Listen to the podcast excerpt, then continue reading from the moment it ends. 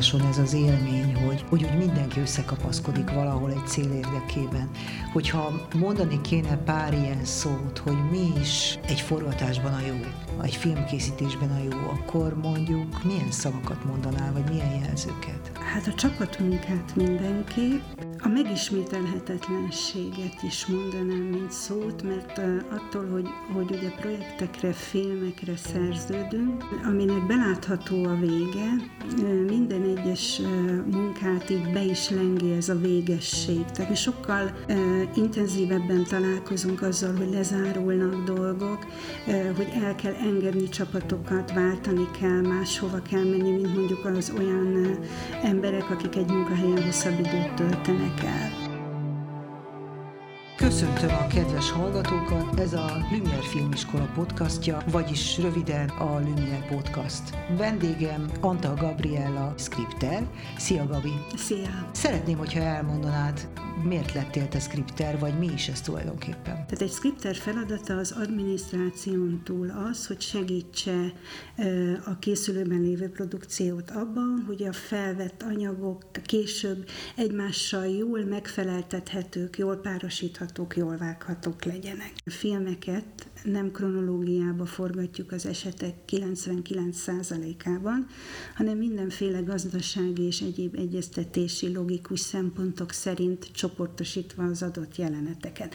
Tehát mondjuk egy filmforgatás teljesen normális menete az, hogy a film végét vesszük fel először, aztán utána az elejét, és majd csak utána a közepén lévő jeleneteket. Viszont uh, itt uh, ennek kapcsán sokszor megtörténhet, hogy maga az igazi kronológia, ami a dramaturgia kronológiája, az elveszíti ezt a bizonyos folyamatosságot. Ezek azok a hibák, amiket ki lehet szúrni a nagy bakikereső játékokban, a játékfilmekben, hogy mondjuk elindul egy szereplő egy táskával a kezében a munkahelyre, és táska nélkül érkezik meg, mert mondjuk a két jelenetet forgatása között eltelt több hétben ez a táska elfelejtődött.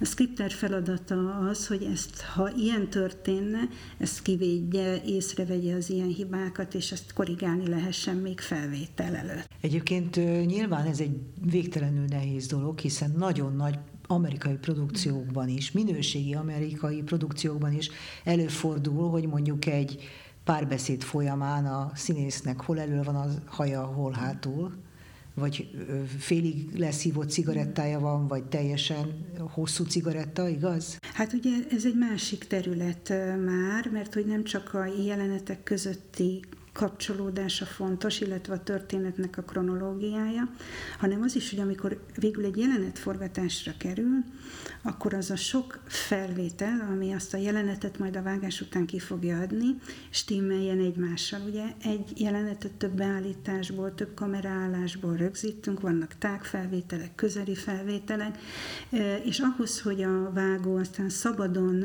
alkothassa meg ennek a jelenetnek a ritmusát, és váltogathassa a beállításokat egymás között, figyelnünk kell arra, hogy minden beállításban ugyanaz történjen.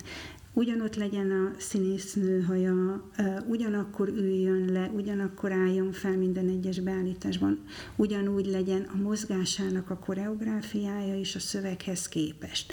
Hát ez már egy sokkal aktuálisan reagálóbb állást kíván a skriptestől, egy sokkal fókuszoltabb figyelmet, mint akár ez az ellenőrző funkció, és hát a nehézsége az is, hogy van, amikor egy jelenetet, ami mondjuk egy perces, egy egész napon át veszünk fel Nyilván teljesen más mindennek a hangulata reggel nyolckor, mint délután kettőkor, és ilyenkor még az is megtörténik, akár rendezésileg is, hogy közben akár a jelenetben lévő dramaturgiai fókusz átkerül, vagy kicsit mássá is válik, jönnek be olyan színek, olyan impulzusok, amik mondjuk a reggel nyolcas felvételben még nem voltak benne, tehát minden természetszerűleg, és hála Istennek változik, és tele van improvizatív elemekkel, viszont ez egy ponton túl megkérdőjelezi és kockára teszi a majdani vágást. Igen, ezt most nagyon érzékletesen mondtad, mert pont erre akartam még rákérdezni, mm. hogy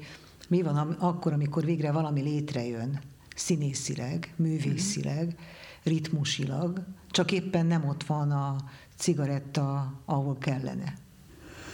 Hát ez egy bosszantó és nehéz helyzet, és nehezen kezelhető is, mert Ugye ilyenkor a skriptes lehet a rossz hírhozó figura. Mi a felvételek után szoktuk jelezni, hogyha bármi nem stimmel, vagy ha olyan történt a, a, a felvételben, ami kockára teszi a későbbi eredményt, nem egy kellemes szituáció az, amikor mindenki boldog, érzelmileg is, művészileg is érzi, hogy született valami, ami jó, és akkor megjelenik a skriptes, aki figyelmeztet a hibákra, amik bagatelnek és szőrszálhasogatónak is tűnhetnek mondjuk egy nagy érzelmi töltéssel lejátszott jelenetben. Úgy fantasztikusan, min átment a színész érzelmileg, megszületett, amit a rendező szeretett volna, de egy ilyen banális dolgon csúszik el, hogy mondjuk nem volt a kezében a boros pohár. És ez főképp akkor jelent problémát, vagy nehézséget, vagy új tanulnivalót, amikor olyan művésszel kerülünk össze, akinek nincsen filmes tapasztalata, nem főképp a színházban e, dolgozott, tehát színházi körülmények között dolgozott eddig, akkor ő neki valahol nem elég ezt tudni, hanem belsőleg meg kell értenie azt, hogy mi múlik azon, hogy mindig pontosan tartsa a mozgásokat. Hogy amikor van egy ilyen happy pillanat, amikor látszol kijön a lépés, és a rendező úgy érzi, hogy végre valami hosszú gyakorlás után összejött. Mm. De esetleg valami lényegi dolog hiányzik belőle, ami a következő jelenettel összefüggésben van. Hogy akkor ezt emberileg hogy lehet lenyomni a torkán, illetőleg mi mindennek van egy skripter kitéve egy ilyen helyzetben? Minél, minél finomabban, de minél gyorsabban és határozottabban, talán minél kevesebb magyarázkodással jó közölni akár egy ilyen javítandót. És hát itt arra is nagyon oda kell figyelnünk, hogy ne engedjük nagyon el az időt a, a közlés és a megtörtént helyzet között, mert egyrészt, amikor a nem döntünk elég gyorsan, akkor már el is indul a stábnak az a gépezete, ami mondjuk szétbontja, szétkapja annak a beállításnak a hátterét és a technikai részét, és közben egyre jobban elmélyül ez az öröm, vagy ez a jó érzés mondjuk a rendezőben és a, a színészben. Tehát, hogy ezt, ezt jó nagyon röviden csinálni, kevesebb súlyjal, de határozottan, hogy ez, hogy ez ne okozzon nagy traumát, vagy nagy törést az egésznek a menetében. Egyébként hadd kérdezem meg, hogy ebben a kedves, vékony hangoddal hogy tudtál egy ilyen helyzetet képviselni? Azt hiszem, a helyzet képviselésének már jóval korábban el kell kezdődnie, mint ahogy a helyzet maga van. Olyan szituációkban jó keveredni egy rendezővel, egy stábbal, skriptesként, amikor megvan már a bizalom arra az esetre, amikor egy ilyen helyzet előkerül. Fantasztikus, ha odáig el tudunk jutni, hogy rutinná váljon az, hogy a rendező kitekint rám egy-egy felvétel leállítása után, és megvárja azt a pillanatot, hogy akár csak egy, egy szemlehunyással, vagy egy bólintással jelezzem, hogy minden oké, okay, hogy föl tudjam tenni a kezemet, még anélkül, hogy elkezdenék kritikus mondatokat hangoztatni, és ezzel jelezzem, hogy még korai az öröm. Ha sikerül ezt a fajta együtt dolgozást kialakítani, és ez bizony az első pillanat tól épül és fejlődik, akkor ennek az egész helyzetnek nem lesz ekkora súlya, akkor egy szép együttdolgozós rutinná válik, de sokszor egy rendezővel szemben is el kell érni azt a, azt a helyzetet, hogy ő lássa, hogy milyen jellegű munkatársként tekinthet rám. Minden egyes új projektnél egy új bemutatkozás történik, és elmesélem az első forgatási órákban, hogy ki vagyok és miért vagyok itt, nem szavakkal, a jelenlétemmel és a cselekedeteimmel. És remélhetőleg ebből az alakul ki, hogy amikor el van egy ilyen kritikus helyzet, már úgy fogjuk érteni egymást, hogy ne rám hulljon az ő haragja, mert elcsúszott mondjuk egy felvétel. A stáb különböző tagjai szintén érzékenyen érintettek lehetnek, amikor végre valami összejön, és akkor jön a, a szakember, és azt mondja, hogy ezt még egyszer meg kéne csinálni. Mm. Ez, tehát magyarul kell egyfajta bátorság, nem? Ezt a lépést meglépni. Kell egyfajta bátorság, és van is, legalábbis az én gyakorlatomban van is egy állandó tusakodás önmagammal. Szóljak, ne szóljak. És hát itt nyilván szigorúan szakmai szempontokat kellene figyelembe venni, azt, hogy megéri-e mondjuk az a kis javítás ezt a megakasztást, vagy megoldható-e vágóasztalon ez a probléma, ez egy szakmai szempont, de sokszor egyéb emberi tényezőket is számításba kell venni ebben az önmagammal való tusakodásban, és itt nem is csak a rendezőre, és nem is a stábra, aki mondjuk éhes is menne ebédelni gondolok, hanem mondjuk a színész egyéniségére is, mert van, akit a túl sok javítás teljesen lehoz a szerepről, és kizökkent, és ezt viszont érezni kell, ez nem szaktudás, hanem valamilyen ráhangolódás arra, hogy kivel mit engedhetünk meg magunknak. Minden produkciónak kialakul egy belső ritmusa. Minden produkció egy különálló egység. Meg lesznek a maga szabályai, a maga hierarchiája, a maga története. Mindegyik történetben minden egyik csapatmunkában lesz egy sajátos ritmus, ami szerint ez működni fog. Mindig van egy kis időszorítás, ami belevisz minket megoldás keresésekbe, és ez is adja azt, hogy, hogy ez a lüktetés, ez a pulzálás, ez olyan egyedivé válik minden egyes történet esetében. És amikor a színészek kapcsán a ráhangolódásról beszélünk, akkor ráhangolódás érvényes a csapat egészére is, illetve annak az adott forgatásnak a ritmusára is. Ez, ez nagyon tetszik, amit mondasz, hogy valahogy már lassan úgy képzelem, hogy minden produkció tulajdonképpen egy külön organizmus, nem? Igen. Szóval egy, egy, egy létező valami, ami létre akar jönni, pontosabban egy, egy, egy dolog, ami létre akar jönni, megvannak a saját szabályai, a saját zsigeri szerveződései, és különböző emberek, akik mindig forgatnak, különböző összeállásokban egy teljesen másfajta dinamikát hoznak létre. Én ezt szoktam mondani, hogy épp annyira igaz a filmforgatásokban lévő hangulatra az, hogy úgy érezzük magunkat, mint egy osztálykiránduláson, mint az is igaz, hogy úgy érezzük magunkat, mint egy hadgyakorlaton. Természetesen az, hogy egy ilyen akár időprésben, akár anyagi présben, de mindenképpen egy óriás megfelelés présben létrejött produkcióban hierarchia van, hogy egymás aláfölé rendeltségei azért igazoltan megvannak, és teljesen helyén valóan megvannak. Ez feltételez egy nagyon szervezett együtt dolgozást is, és együttmunkát, amikor rövid, akár lényegre törő parancsszavakkal történnek utasítások, és történik az egész folyamatnak a lemenedzselése. Ilyenkor azt a fajta viselkedést is várja el tőlünk a helyzet, de bármelyik stábtaktól, mintha hadgyakorlaton lennénk. Nincs kérdezősködés, hanem parancsértettem alapján van munkavégzés, és nagyon kell arra figyelnünk, hogy fölösleges időrabló történetekkel ne akadályozzuk meg ezt a, az előrehaladást és a létrejötte felé menő küzdelmet, mert sokszor küzdelem.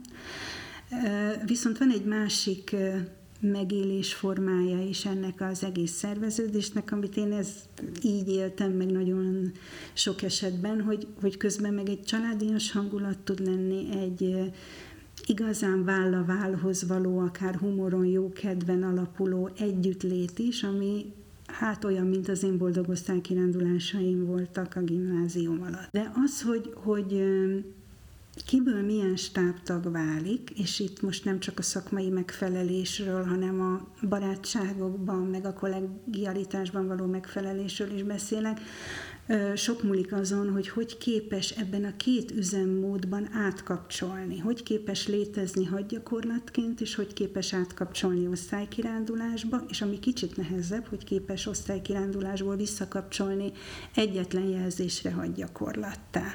Van-e olyan, amikor egy történet vagy egy rendező ellenszenves, akkor van-e valami olyan nehézség ezzel kapcsolatban, vagy befolyásol-e téged a munkádban? Bármit is csinálunk, végső soron az egymásra hatás az mindig úgy jön ki, hogy azt érezzük, hogy valamit létrehozunk.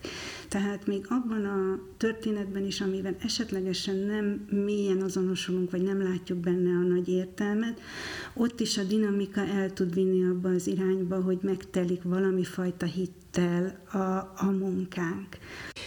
Egyébként, amit mondtál, ez a csapatmunka, uh-huh. tehát, hogy ez a forgatáson, ez az élmény, hogy, hogy úgy mindenki összekapaszkodik valahol egy cél érdekében. Hogyha mondani kéne pár ilyen szót, hogy mi is egy forgatásban a jó, egy filmkészítésben a jó, akkor mondjuk milyen szavakat mondanál, vagy milyen jelzőket? Hát a csapatmunkát mindenképp, a megismételhetetlenséget is mondanám, mint szót, mert attól, hogy, hogy ugye projektekre, filmekre szerződünk, aminek belátható a vége, minden egyes munkát így be is lengi ez a végesség. Tehát mi sokkal intenzívebben találkozunk azzal, hogy lezárulnak dolgok, hogy el kell engedni csapatokat, váltani kell, máshova kell menni, mint mondjuk az olyan emberek, akik egy munkahelyen hosszabb időt töltenek el. És én azt gondolom, hogy ez a, ez a furcsa erő, ami összetart egy stábot, az abból is táplálkozik, hogy ez egy véges történet. Van, amikor erre jó gondolni, ha valami nem jól megy, és egy nagyon stresszes munkafolyamatba kerülünk, hogy jó, ez a film is véget ér 30 nap múlva, vagy 20 nap múlva, vagy 50 nap múlva, de belátható. De ugyanez a, ez a végesség mm, hat arra is, hogy mindig próbáljuk a legtöbbet kihozni abból, ami éppen történik azt érzem, hogy ez egy teljesen kiszámíthatatlan történet, hogy egy film jó lesz vagy rossz. És azt tapasztaltam, hogy sajnos a belátható paraméterekkel nem is lehet biztos egy vállalkozás. Tehát hiába van egy brilliáns történet, hiába van egy csodás rendező, egy fantasztikus színészválasztás, ha valami magától nem jön össze, akkor az a film nem lesz jó.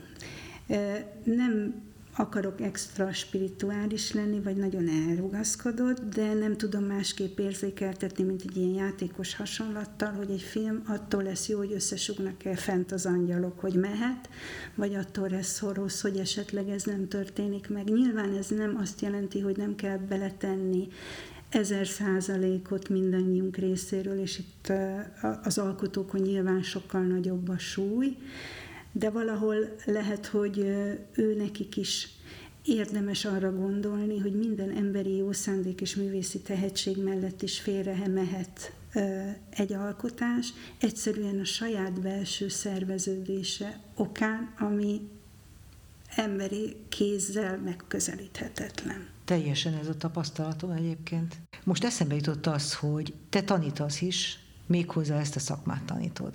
A szakmai oktatáshoz rengeteg segéd dolog állhat rendelkezésre. Tudunk kitölteni scriptnaplót, tudunk nézni filmrészleteket, amiket olyan módon elemzünk, ahogy kell majd a szakmai életükben használni ezt.